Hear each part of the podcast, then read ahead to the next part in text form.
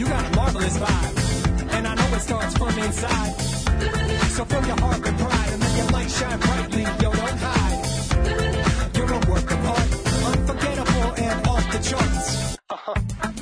Welcome to a podcast dedicated to your mental health. I'm Bailey with the Recording Library of West Texas. Hi, I'm Christy Edwards. I'm the Executive Director and a therapist at Centers for Children and Families. Hi, I'm Melanie Saiz. I'm the Marketing and Development Director at Centers for Children and Families.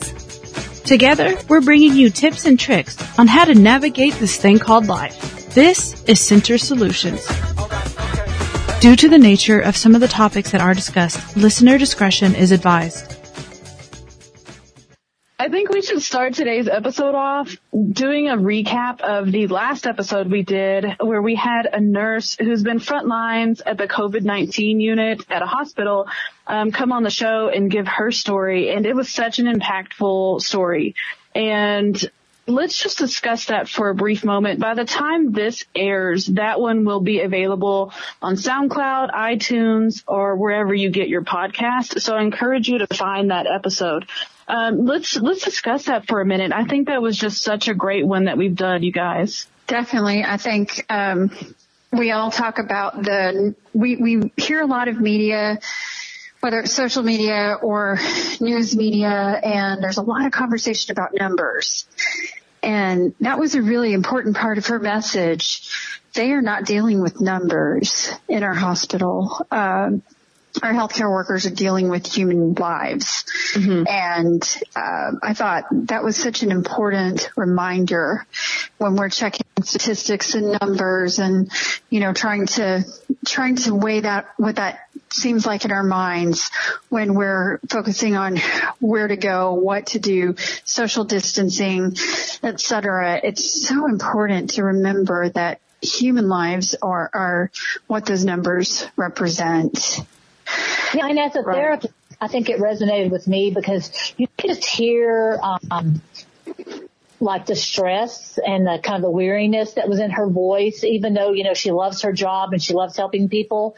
Um, just what she has to do whenever she takes off of her, um, takes off her professional cap and goes home and all the, um, rigors that she goes through just to be able, uh, to go home. So that's, you know, which I love that we are able now to provide the free sessions to frontline workers because I think she would be somebody that could definitely benefit just from what my therapist ears picked up. Oh, 100%. And, and it's, uh, not just, you know, it's the nurses and the doctors, everyone working in the hospital, frankly, and our EMTs and those first responders. We want to be able to provide, uh, counseling to all of those folks that are, are dealing with what we don't get to see every day.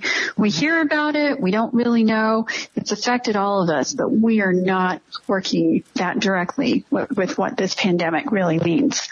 So it truly is a, a blessing to be able to have that, uh, that experience or, or to be able to have the ability to help them through their through their trials for sure. And that leads into this episode, which is connection while social distancing.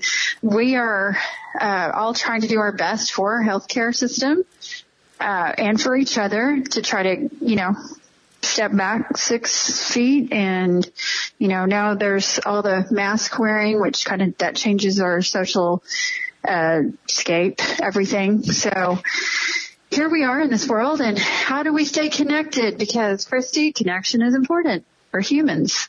We need each other. Yeah, we we need each other. We we, uh, we thrive on connectedness and belonging to something greater than just ourselves or our you know immediate family. So that is a big part of what makes us who we are and feeling completely supported. If you've got a you know got family support, you've got social support, you've got professional support, and um, sometimes when those get a little wobbly, you get a little wobbly.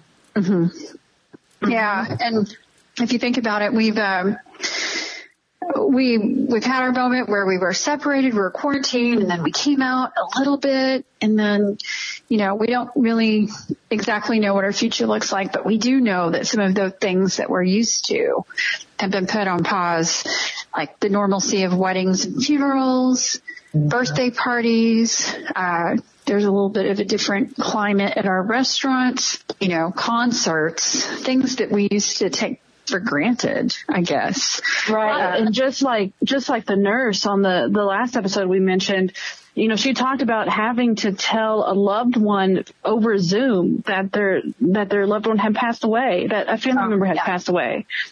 That's extreme. I mean, we're used to being able to walk into a hospital with a family member or know that we can have a family member with us. And knowing that that's something that's been removed, that's pretty serious.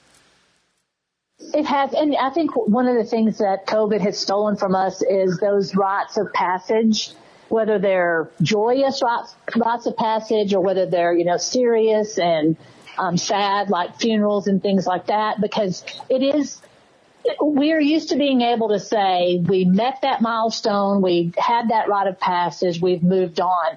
I think what's going to happen is that um, many of us are going to be delayed in whatever milestone that we were not able to have. Yeah, just, and that's so true. I think about my uh, daughter graduating high school and you know, while it was, things did move a little quicker, it was very different. There is an experience that she will have missed. And of course, a lot of kids missed prom. That didn't, that wasn't a thing this year. So there are some things that, that, uh, especially kids growing up are going to miss out on, uh, Well, have missed out on this year. Right. And it speaks to what your expectation is. I mean, you know, like for prom, junior, senior prom, or for graduation, any of those kind of things that, you know, that you've had to build up, or if you've had older brothers or sisters or anyone that have gone through that, you have, you have this, uh, kind of built-in expectation of what it's going to be like. And so when it's not, you kind of always still have that anticipation of where is it, when is it going to happen, and what do you mean it's not going to happen for me? Oh, and kids playing sports. I have a, a friend and, you know, baseball season was out. Uh-huh. So that's, those are some significant things. Obviously, there are things that we can live through, but it still affects everyone to have those Right. big changes, have Those- things taken away. You know, as human beings, we rely so much on those social circles.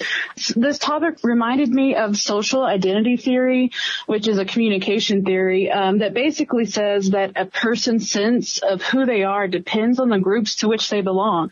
So that's why we categorize people, a professor, a mother, a Democrat, Republican, we put those people in those groups and that helps us to kind of understand more about who we are and helps us to define our appropriate behaviors according to those groups, which it's a really interesting theory that I'd encourage, um, you know, the listeners to Google and research because I think people are in kind of a constant state of identity crisis right now. Wouldn't you agree, Christy? Oh, I totally agree. And, and I, um, yeah, so I'm like, who am I? Right. Right. Right.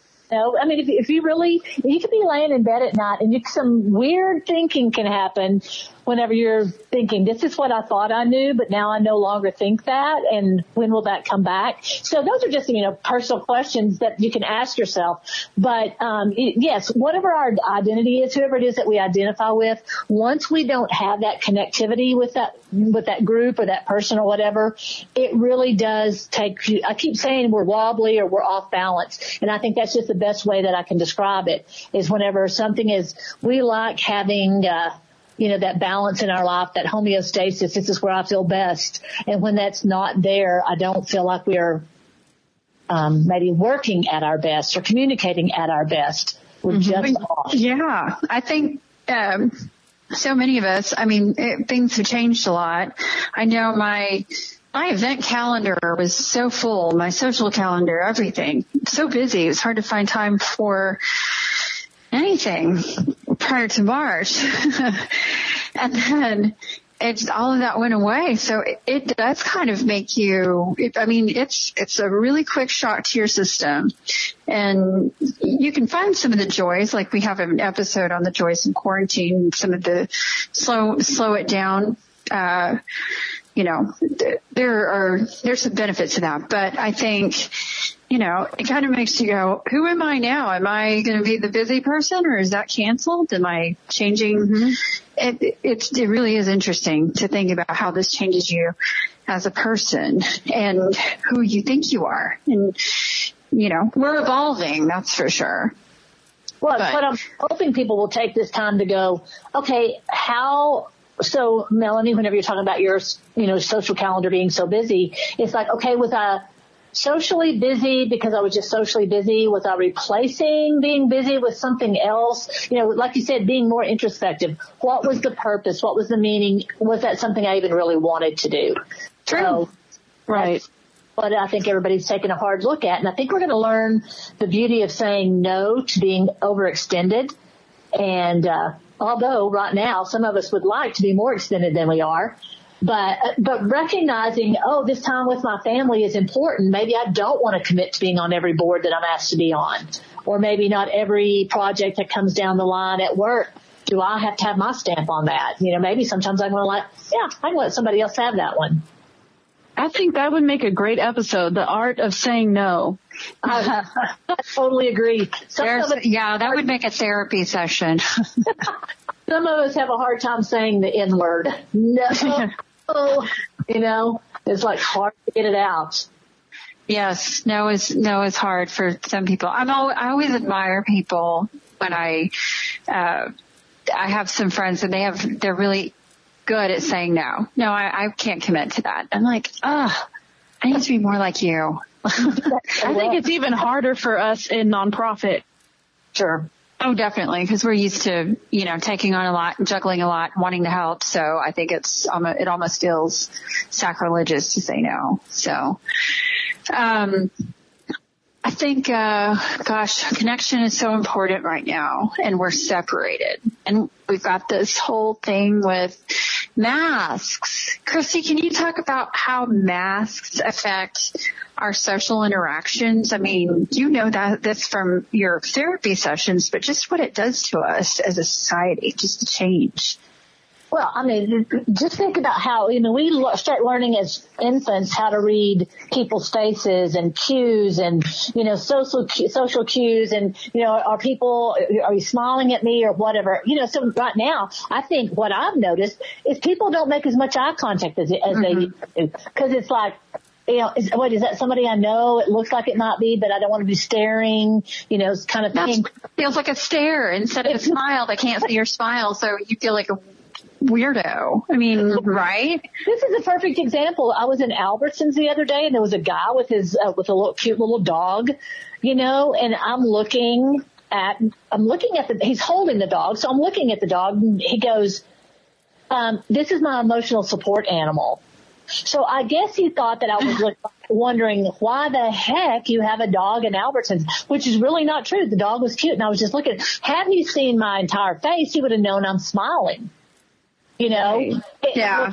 and looking at the dog. But you know, for him, he just sees that there's this woman that all he can see are is her eyes, and she's staring at the dog. And so his opinion or his initial thought was, she's judging me for having my emotional support animal in Albertsons. Not at all. So, we yeah. all need an emotional support animal right now. Yes, anything, even an iguana. I feel like it might be right, uh, like a good idea to carry around little cardboard signs or, or something like on your shirt that says, I'm smiling right now.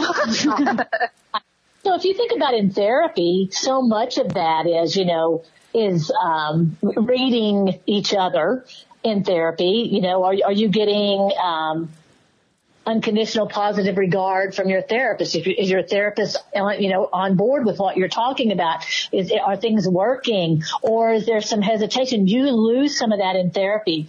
So then what you have to count on is really great communication skills. And not all therapists are great at that and not all clients that come in are great at that. So it's a, definitely a challenge. And it can make you feel when you leave a, a therapist's office or if you're doing teletherapy even, if it, it, it, like that just wasn't didn't really feel complete to me. And so oh, that's a great perspective. Yeah. So it's it's something that we struggle with, and we just we go around the block asking lots of questions. You know, do you understand what I'm saying? Does this make sense to you? Do you have questions for me? This is what I think I heard you say. Um, you know, I'm really laughing inside. There's a smile behind my mask, mm-hmm. like Melanie was saying. So yeah, just it takes a lot more effort. And I think, um, gosh, we're we're social creatures. Some of us maybe more than others, uh, but we're connected to so many people, including our family members and coworkers, our neighbors, friends, acquaintances, you know, people we play golf with, or you know, whatever it is. All of these. Uh, now, now we've been forced to have a little limitation in our in our interaction.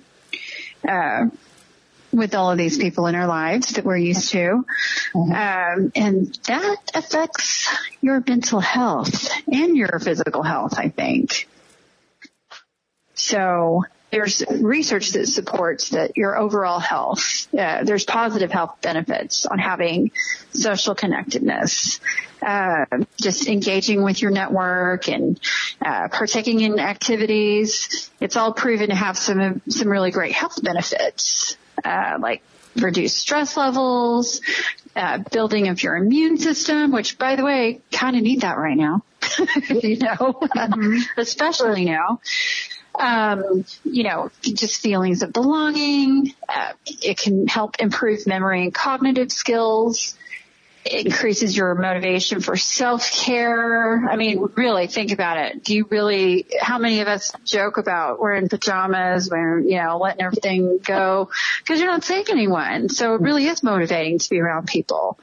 Um, your stress hormones lowers when you're, when you have that connected feeling. Um, and then something Christy always talks about is that resilience factor and helps build, build resilience. So if you feel like that you, if you feel like you can handle something, then you most likely will. If you're like, this is too big, you're most likely going to avoid it and you're going to, you know, I always like to say pull the cover over your head or hide in the back of your closet to avoid doing anything, which once again, that takes us off balance. So, um, it's me, just ironic that a lot of these things that we, we, uh, that, that social connection helps to boost are the things that we're lacking in right now that we really super need right now. Right now we need our stress levels. we need help with that. We need a stronger immune system and we need resilience. We need, we need people.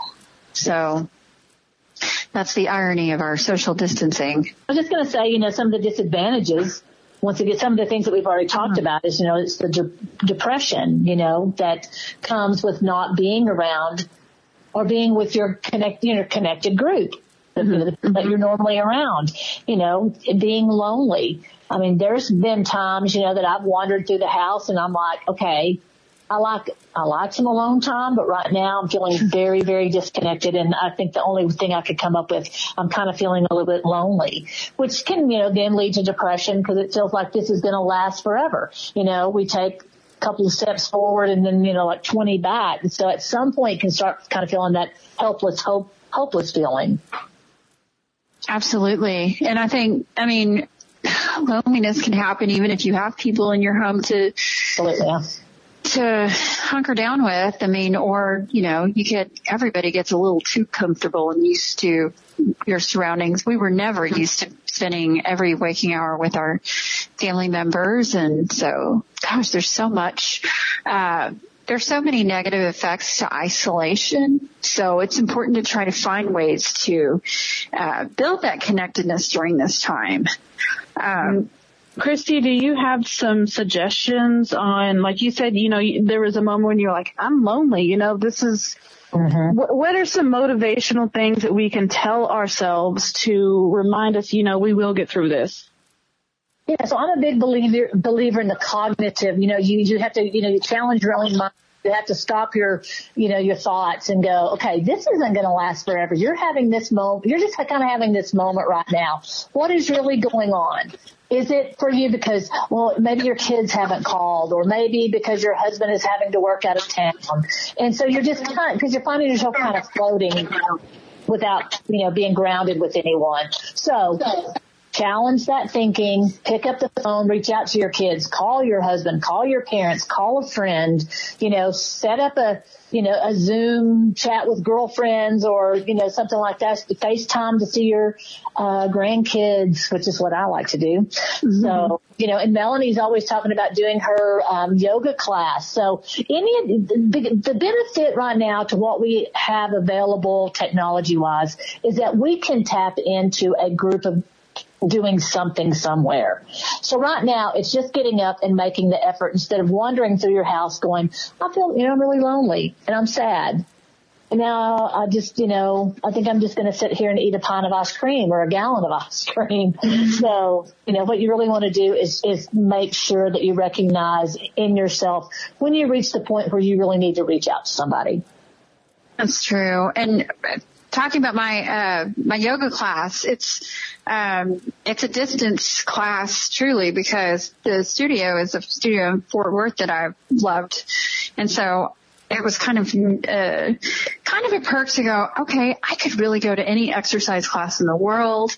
That probably applies to a lot of other type of things because so many people have converted to these online platforms so if you're looking for the silver lining and trying to find that place where you can uh, go, well, you know what? Maybe I can't do the things I like to do uh, locally in house, but I could open myself up to a whole world of different classes and uh, just little research. I mean, I do think we're very lucky experiencing this during a time where we can stay connected, where the internet is a thing. Because I mean, that it would be very difficult, I think, like when I was a kid, not to be able to ever have any contact with people, you know. Well, yeah, especially as a teenager, whenever that social, you know, connectedness is so important. So mm-hmm. if you're you can't go, no, you can't even go to Sonic to somebody to get a Coke. And you know, that's, you thrive and you develop who you are and where you fit in the world through those connections as a teenager. And when you don't have those, that's, you know, that's very difficult. So, um, we're going to hope this thing does not last forever. We, and we know it will not, but, but to recognize whenever your teenage, teenager really needs to do something. So, you know, try to help them set up a Zoom or, you know, get them out of the house to go do something. Don't just let them, you know, sit in their room listening to dark, heavy music or, you know, wondering what their girlfriend or their boyfriend's doing during that time. So kind of include them in things. Um, and, and we also have to remember that there are a lot of people that might not have the internet. So what we're going to have to have them do is, you know, hopefully they'll have a phone that they'll recognize when they're getting to that point where they want to go hide in the back of their closet, that they're going to reach out to somebody or they're going if there's if they're living with anybody they're going to say let's play dominoes let's play cards let's don't just sit here and do nothing and i don't want to just look at the uh, tv mindlessly for another 24 hours so you've got to get yourself involved in something and I think you can still have social distance meetups at this point. I mean, everything's changed. Right. Uh, but right. I think that's still going on at this point in time. So while that's allowed with caution, of course, we we always uh, want to encourage it that everyone is cautious and doing all of the appropriate social distancing, taking those measures. But um, I, I think sometimes you just got to be around people. Got to be around Not people. like not like more than 10. it's also a great time to look into volunteer opportunities. Yes. Um, there's a lot of, of uh, organizations here locally that are doing things from home. You know, like we, we just opened up um, recording audiobooks from home. So that's something that is very beneficial to us because it opened up a whole different area for people to, you know, record books for the visually impaired while sitting on your couch. I, I can't think of a better um, activity. Definitely check out volunteer opportunities for yourself and your kids. Yes, that's yeah. that's a great that's point. such a good point. And I know Centers has uh, our right now our Kids First program, which is a uh, supervised visitation program, is operating under Zoom. So uh, we are still recruiting volunteers for that and have t- training coming up in August. Um, so we're all trying to do our best to accommodate and keep people safe.